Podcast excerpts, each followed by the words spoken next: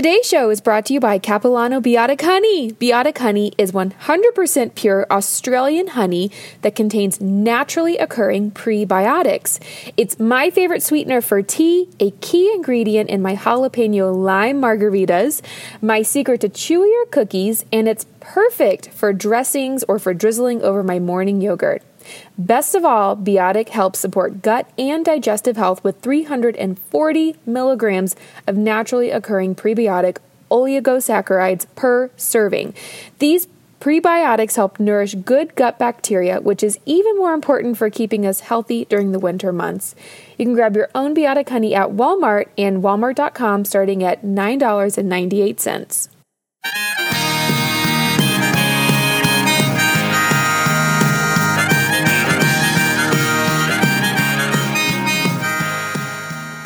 about today's episode because we are going to tackle a very popular topic, but it's a topic, it's popular, but we're all secretly interested in it. It's not necessarily something that we want to broadcast and share with the world. So instead, I'm going to broadcast it and share it with the world so you can maybe get some tips for something that I feel like might be very relatable for so, so many of us. So, today we're going to talk about how to recover from a binge. And let's define that because I'm not necessarily talking about, well, I mean, I guess it could relate to just about any binge, um, minus the really, you know, the, the scary, dangerous ones. talking about food binges, maybe a weekend, and you went out with your girlfriends and you had, you know, way more wine than you normally have, or cocktails and desserts, and everything was on your plate.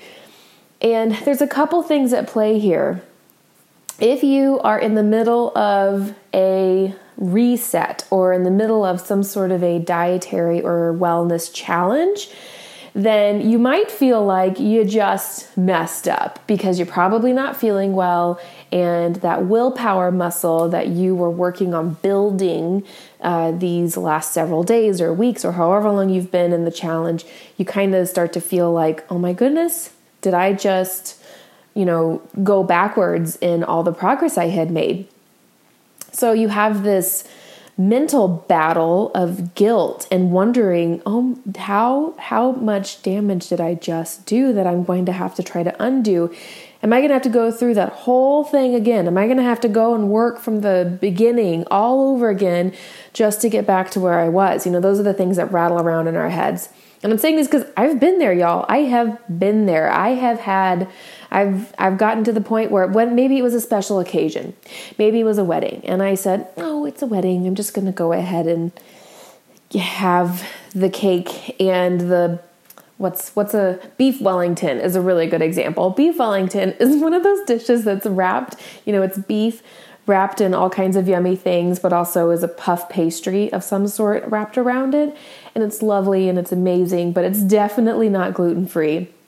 And when puff when gluten-free puff pastry becomes a thing, you better bet we're going to put a beef wellington recipe on Fed and Fit the website. But let's say you're at a wedding and beef wellington is on the menu. I mean, that's one of those circumstances where you think, "Well, it's so nice and I definitely want the beef wellington over the dried out chicken, so I'm going to go ahead and get it." And then you're just like, "Oh, what's a little bit of what's a little bit of puff pastry? And then what's a little bit of groom's cake?" With real deal Oreos. Those look so good. And then what's a little bit of four glasses of wine? And then and then the next morning you're like, "Oh, you know, last night was fun. Let's also have some mimosas and some migas. Can I have extra cheese and sour cream?" And then I oh my gosh, those flour tortillas look so fluffy. I mean, we've all been there. And then lunch rolls around and you're like, "What the heck?" I mean, breakfast was out the window. Let's just go all in for lunch. I'm going to go get myself a double double animal style, maybe protein, and then I'm gonna get the french fries and maybe a chocolate shake, and then pizzas for dinner. I mean, this, I'm describing a day in my life, so don't think that this is some lofty, crazy thing. And then all of a sudden, at the end of that day, your stomach hurts, you got, I've got a headache, and I don't sleep well. And, and then on top of it all, on top of not feeling well, I feel guilty because I feel like I just cheated a diet and I'm going to and I just cheated all of the hard work that I put into it. So that's what we're talking about. Um, and I want I really want to zero in on a couple things. I'm going to give you some actionable steps on how to recover from this kind of binge.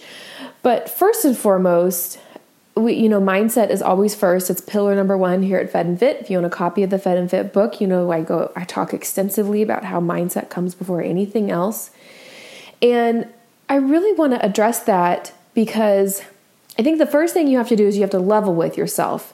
And you have to look at not necessarily the associations of your meeting, of your of your decisions, excuse me. You don't have, don't don't look at the associations or the meaning of your actions. Look at what actually happened. And I think that when we stop and we weigh, maybe maybe if you're having a hard time doing this in your head, then maybe write it down. Write down what actually happened. What actually happened? Not what do you think it means, but what actually happened. What actually happened was I went to a wedding and I ordered the beef Wellington and I ate the puff pastry, and then I had the cake that had real deal wheat in it, which I know makes me have a seven month pregnant belly type situation. Sometimes it's that bad, sometimes it's not that bad. I know I'm it makes me more migraine prone, and I did it anyways. And then I went out for breakfast and I had mimosas and I made all these other food decisions that I wouldn't normally make, but here's what I here's what I ate. That's what actually happened. And then when you reread, you go back and you you read what you did, you start to see and understand that the associations are optional, right? The meaning that you're applying to those uh, those actions are they're they're not actual, right? So what I'm trying to say is you didn't necessarily throw the baby out with the bathwater until you unless you believe you did and and you can change that, right? You didn't you didn't um, give up all of your effort. All you did was have maybe four meals outside of scope. Maybe you had way more wine. But the good news is you can recover from that. You can recover with some tips that we're going to give you today. I'm going to give you today. And you can recover from the guilt by looking at what actually happened and believing that you're okay. It's fine. You're living your life. It doesn't mean that you're a failure. It means that you made some decisions that maybe resulted in you not feeling well. That's it. It does not mean that you cheated yourself. It doesn't mean that you cheated your hard work. It just means that you you probably don't feel very good right now because you ate some food that didn't necessarily agree with you.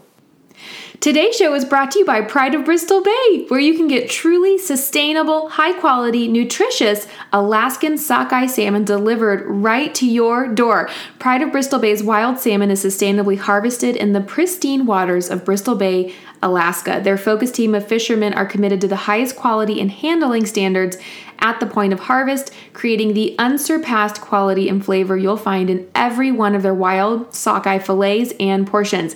Each case of their wild salmon labeled with the name of Bristol Bay Fishing District in which the salmon was harvested. It's the ultimate in traceability. Boxes of supremely fresh frozen fillets and portions are of the highest quality salmon, and they're delivered to your door, skin on and already deboned. It's incredible. It's hands down the best salmon I've ever enjoyed. You can learn more about Pride of Bristol Bay and support their important work by ordering your first box of frozen salmon, visiting their website over at prideofbristolbay.com. That's P R I D E O F B R I S T O L B A Y dot com. Make sure you submit the discount code FED and FIT, all one word, lowercase, at checkout for $40 off. Again, that's FED and FIT for $40 off. Okay, so that's step number one is the mindset piece. Now let's get down to the nitty gritty. This is probably what you're here to hear.